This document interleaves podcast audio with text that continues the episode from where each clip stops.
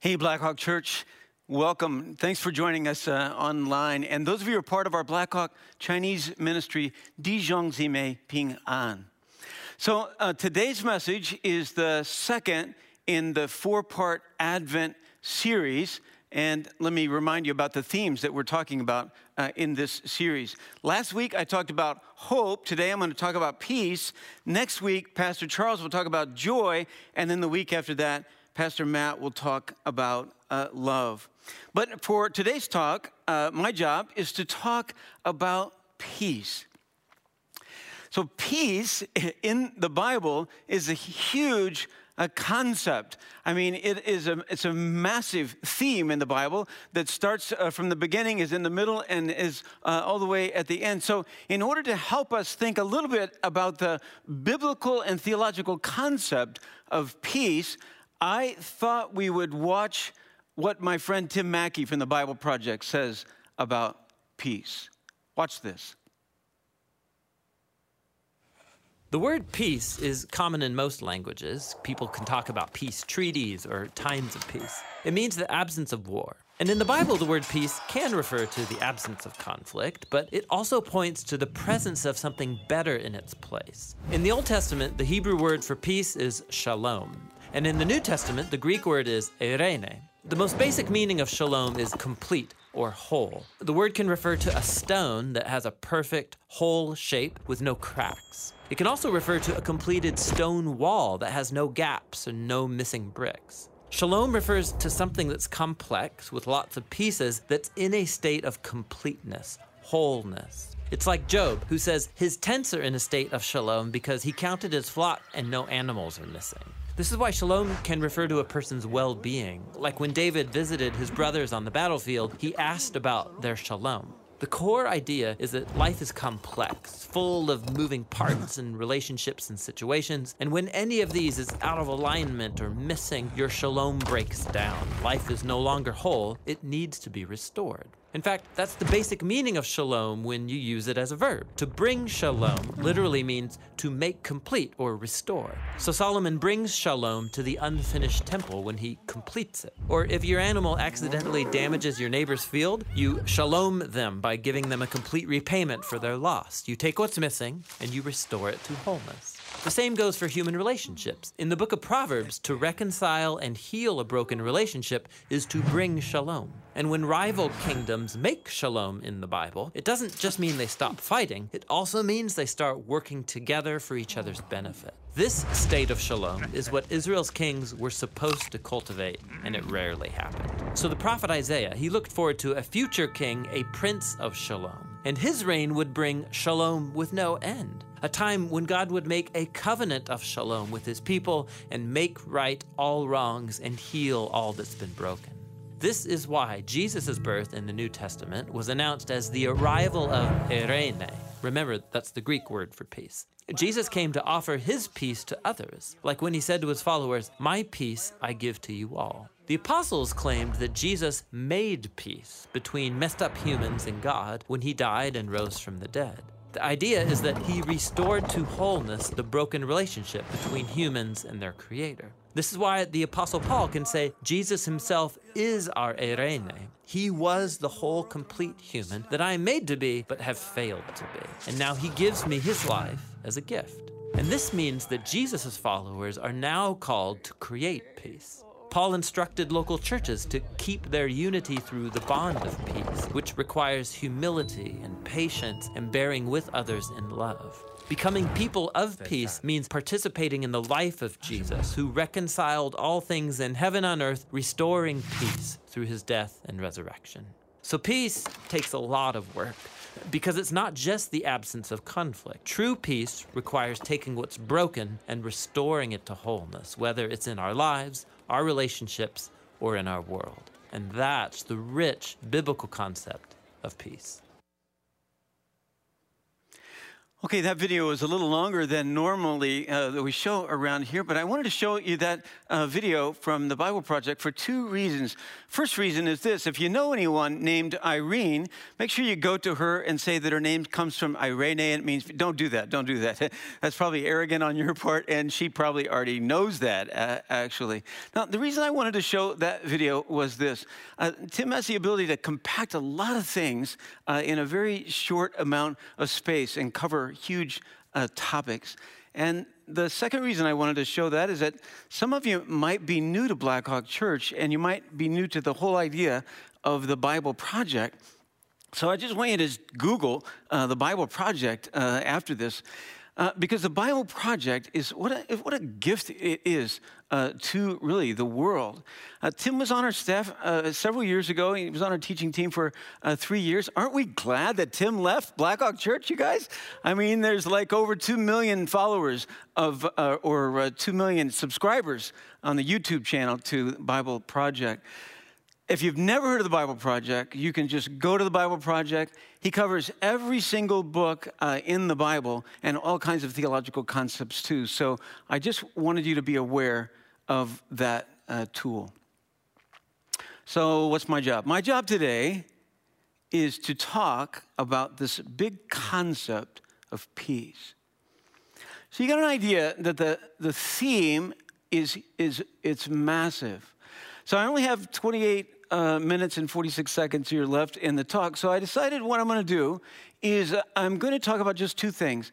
I want to give you the big picture of peace, and then how do we, how do we fit in that big picture of peace? All right, here's the big picture. In the beginning, God created uh, everything. And when God created everything, there was perfect peace, love, justice, faithfulness. It was the Garden of Eden. Everything was perfect. There was a perfect relationship between human beings and God. There was a perfect relation between human beings and the created order. And there was a perfect relationship between the created order and the Creator. Everything was perfect.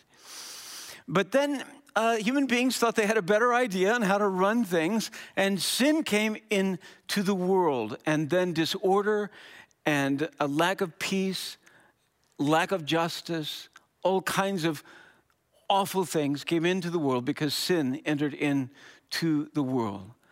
But instead of just like wiping the world out, God decided to uh, send someone to rescue uh, the world. And God decided to send that rescuer through one family, and that family was the family of Abraham. And in Abraham's line, that's how God would one day send this prince of shalom. And in the Old Testament, we see these prophecies about the coming of this prince of shalom. Isaiah 9, Tim uh, referred to it.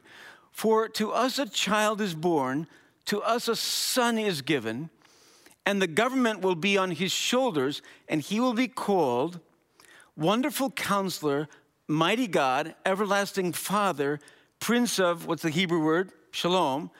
Of the greatness of his government and shalom, there will be no end.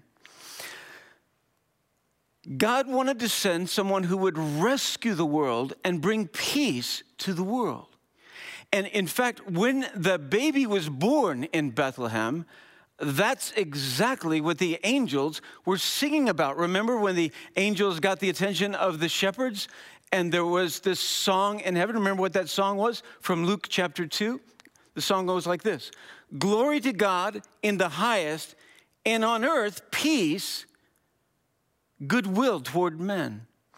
So the Prince of Peace came to bring peace But it reminds me that's, you know, that's that uh, Christmas song, you know, uh, about the bells, you know? And in despair, I bowed my head. There is no peace on earth, I said. For hate is strong and mocks the song of peace on earth, goodwill toward men.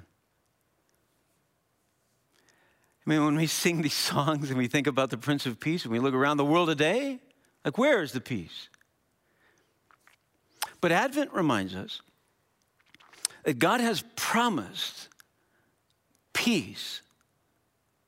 Peace that would reign on this earth. One day, when the Prince of Peace uh, returns, he will establish a world, and there will be worldwide peace and faithfulness and justice all over uh, this planet. Isaiah also writes about that in chapter 60. I will make peace, shalom, your governor, and well being, your ruler.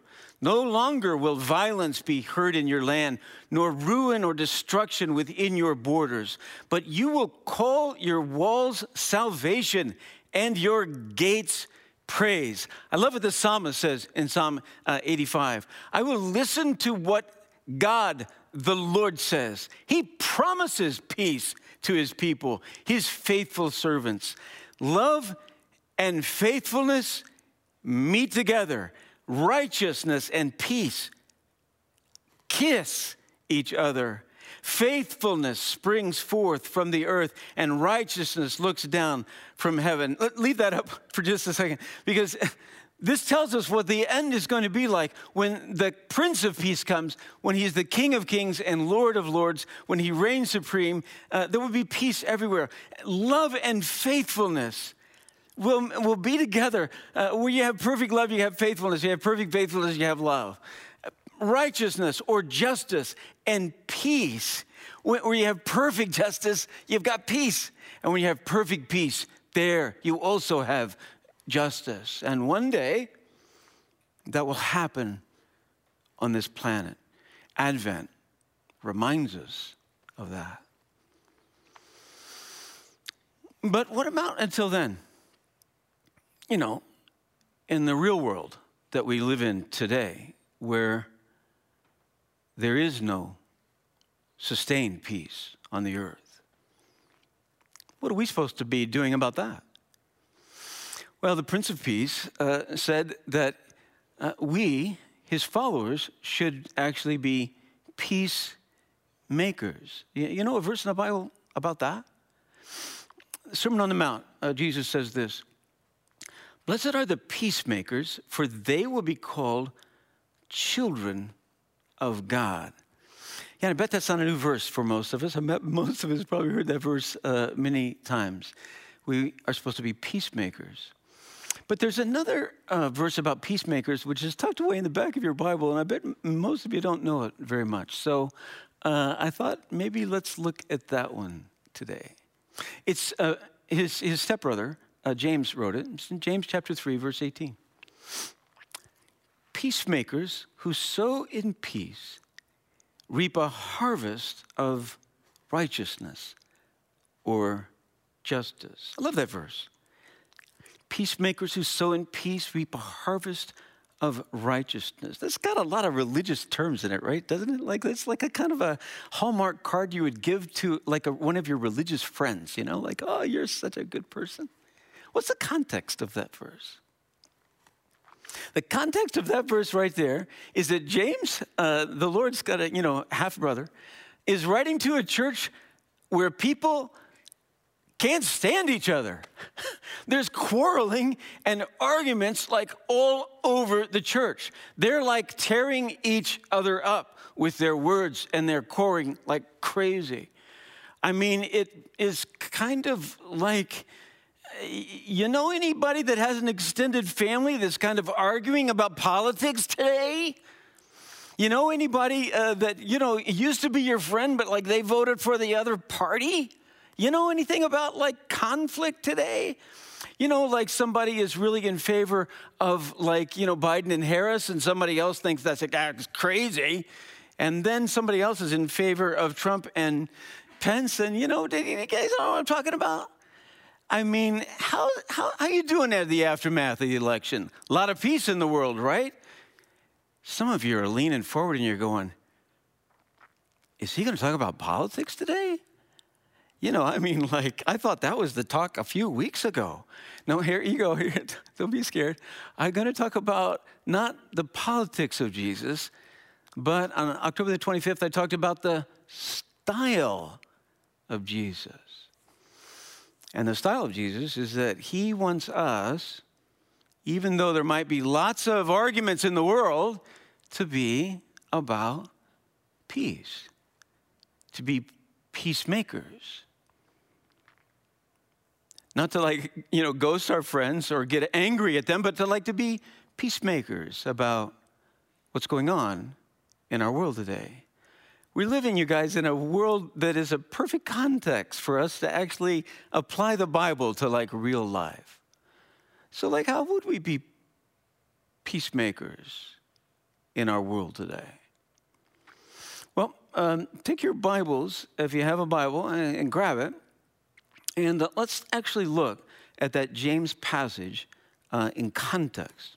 What's James saying in James uh, 3? Grab a Bible. Did you guys grab a Bible? If you don't have one, we'll provide it for you on the screen. Here you go. I got to calm down. Having too much fun. James 3:13. Who is wise and understanding among you?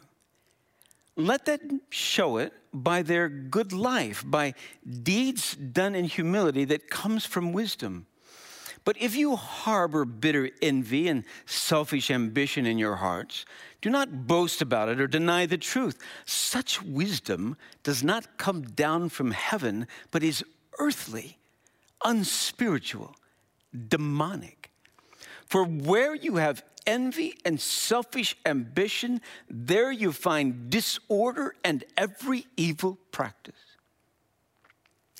But the wisdom that comes from heaven is first of all pure, then peace loving, considerate, submissive, full of mercy and good fruit, impartial and sincere, peacemakers who sow in peace reap a harvest of righteousness.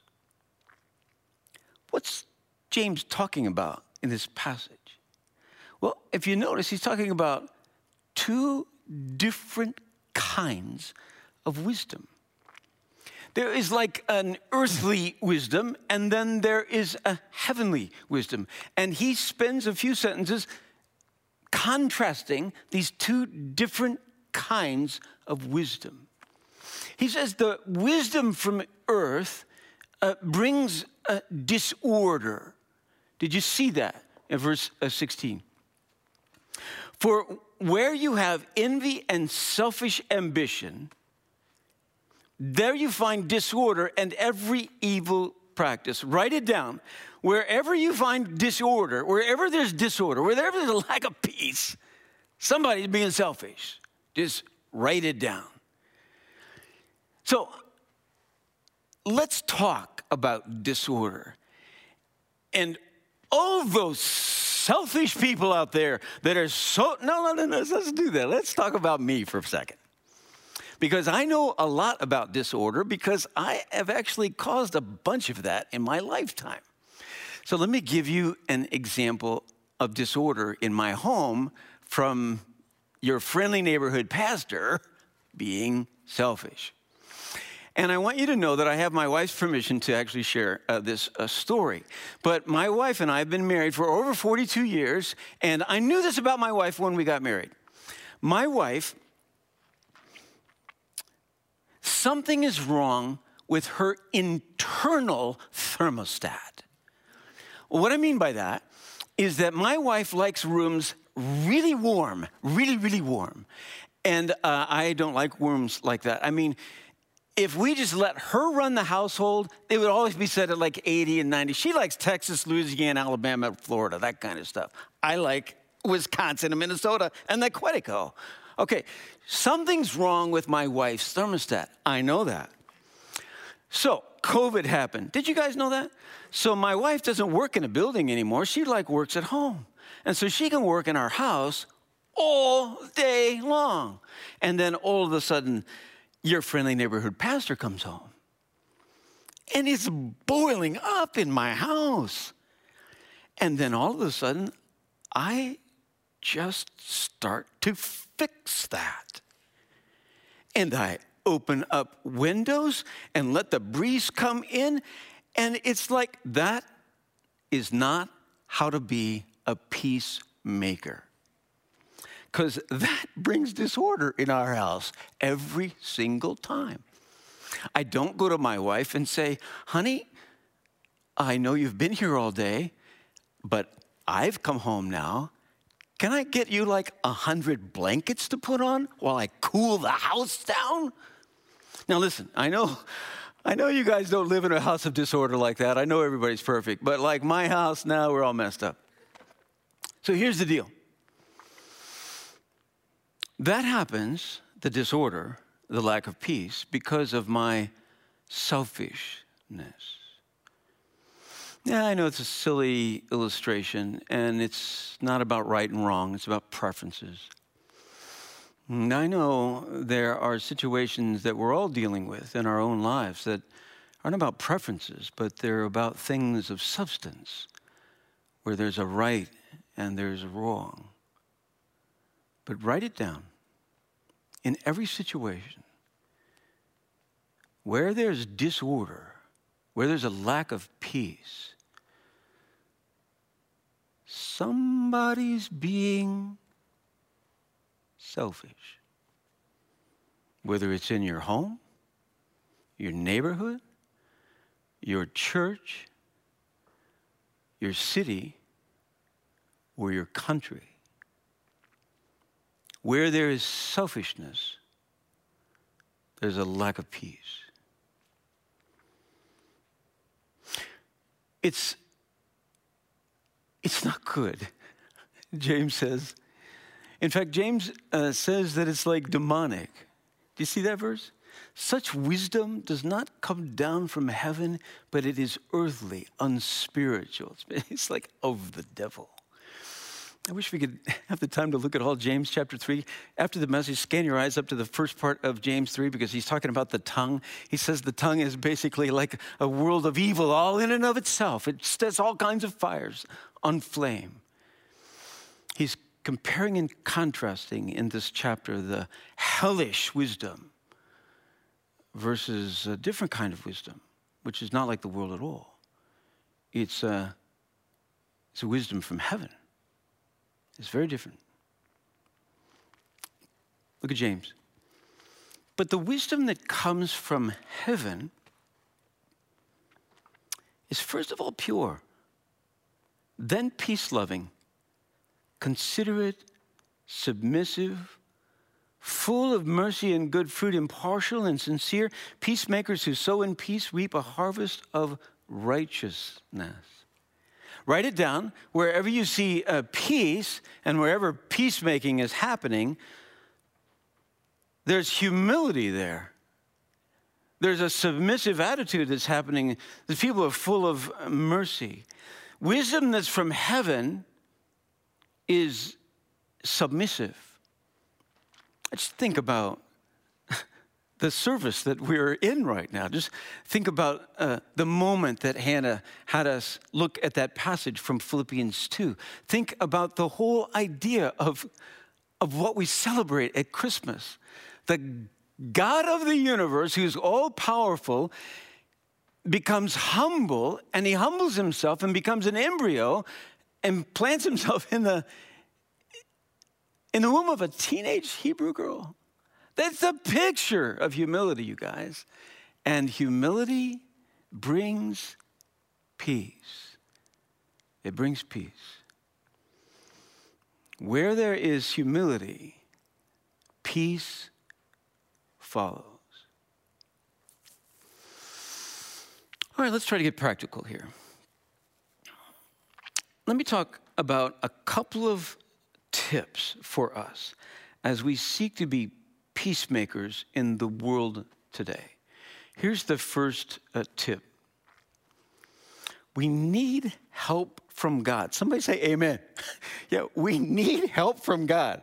Did you notice the way James phrases this? Uh, look back at James chapter 3. Wisdom that comes from heaven. Yep, it doesn't come from you. No, it comes from heaven. If we were reading uh, some of the New Testament letters that Paul wrote, uh, he wouldn't talk about wisdom from heaven. He would talk about the Spirit of God from heaven. That's what brings peace. Paul writes in Galatians chapter 5 the fruit of the Spirit, love, joy, peace, fruit of the Spirit. Where does this kind of peace come from?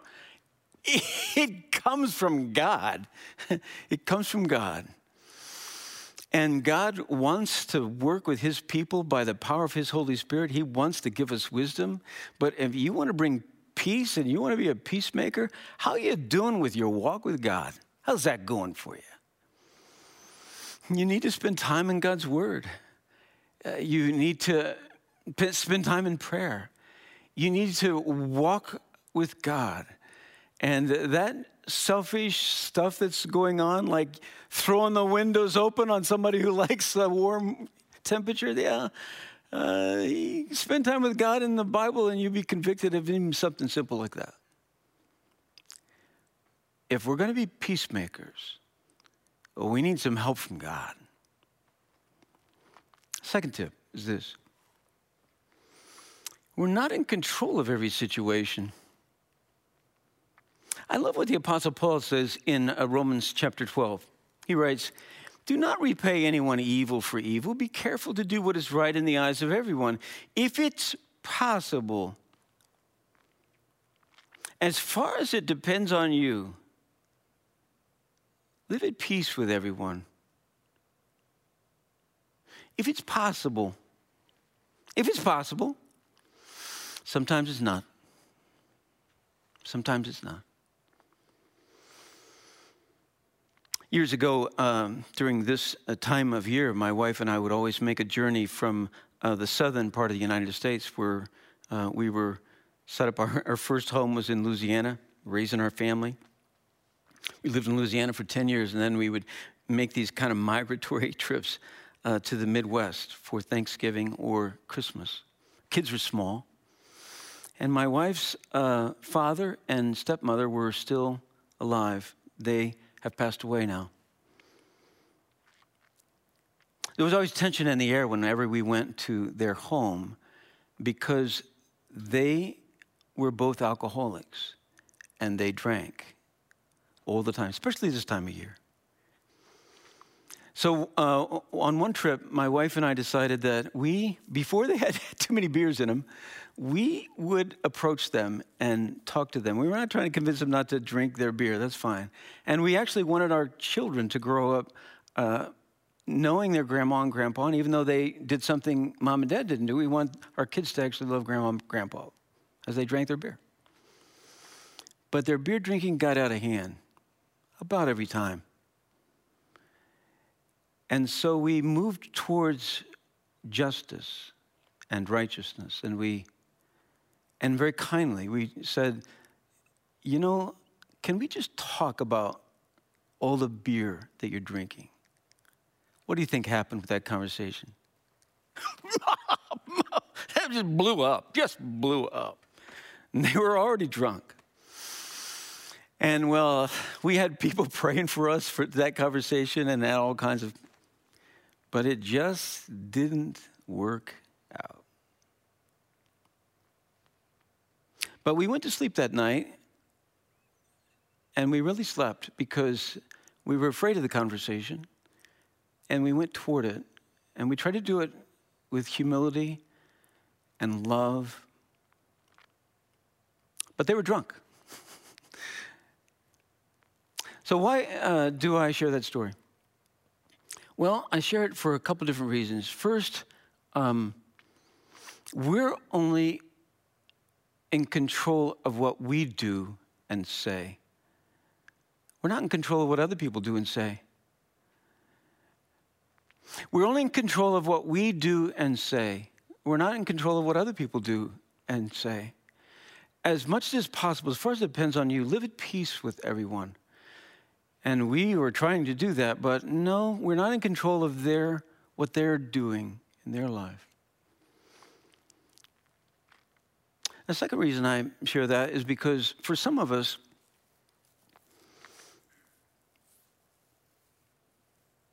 when you hear a message on peace, you think that peace means don't rock the boat. And many of us are living in situations where there is abuse that's happening, and it's happening in our world now. And we think the way to be submissive is just to let that abuse continue. So I want to tell you right now, biblically speaking, peace and righteousness go together. You cannot have perfect peace without also having justice and righteousness. So, sometimes moving towards peace means that we actually rock the boat. If you're listening to me right now and you feel like you're not safe in your home, call 911. Or if you don't want to do that, go to our website. And at the top, it talks about ministries, and then click on that. And then the next thing, it says care, and click on that and fill out our care response form.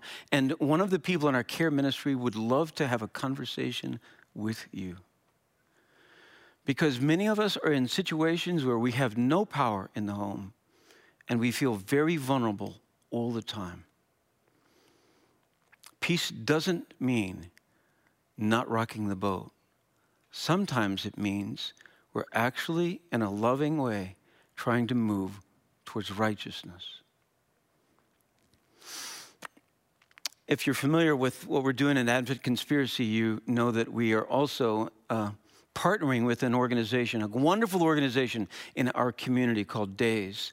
Domestic Abuse Intervention Services. And if you go to our, our AC page, uh, there's a video of DAIS, and you'll learn more and more about abuse in our community. Abuse actually gets worse during COVID because uh, before COVID, uh, the abuser and victim weren't always together, but now the abuser and victim are often together in the same place, and there's no way to get out of the abuse part of AC's uh, gift that we're going to uh, collect.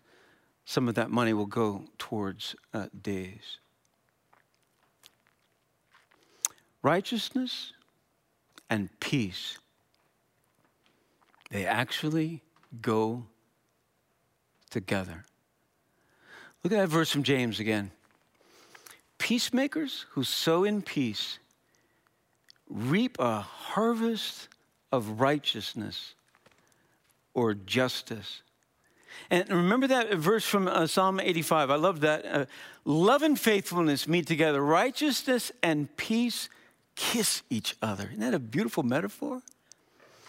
Where you have justice, there you have peace. And where you have peace, there you have justice. We, as believers in Christ, have peace with God because of the righteousness of Jesus Christ. We receive his righteousness not because we've earned it, because of faith in what Jesus has done for us on the cross. When we place our faith in Jesus, we receive his righteousness and then we have peace with God. And God wants us to use his righteousness and God's peace to be peacemakers in the world today. How you doing with that, Blackhawk? We live in a world today where people are at each other's throat. But God wants us to have the style of Jesus, to be humble, to be loving, and to be people who bring peace. Let's pray. Father, uh, it's so hard. And uh, just as I'm um, preaching this message, I know there are uh, people that are listening to me right now that are not in safe situations. And I pray, Father, for uh, those uh, women or those men. And I pray, Father, that you would help them by the power of your Spirit, that they would that they would uh, be able to move towards justice and righteousness, that, uh, that they would know that there are people who support them and want to help them uh, do that. And we, Father, live in a world where people are at each other's throats over politics. We pray, Father, that you would help us to be submissive and to be humble, to, to listen to wonder why, why our friends feel so strongly about uh, perhaps uh, uh, the people that we uh, don't support. Help us, Father, to move towards those conversations with humility and love and to be part of the solution, not part of the problem. We pray this in Christ's name, really, in Christ's name, and for the sake of his reputation, God, help us to be peacemakers in the world today. We pray this in Christ's name. All God's people said, Amen.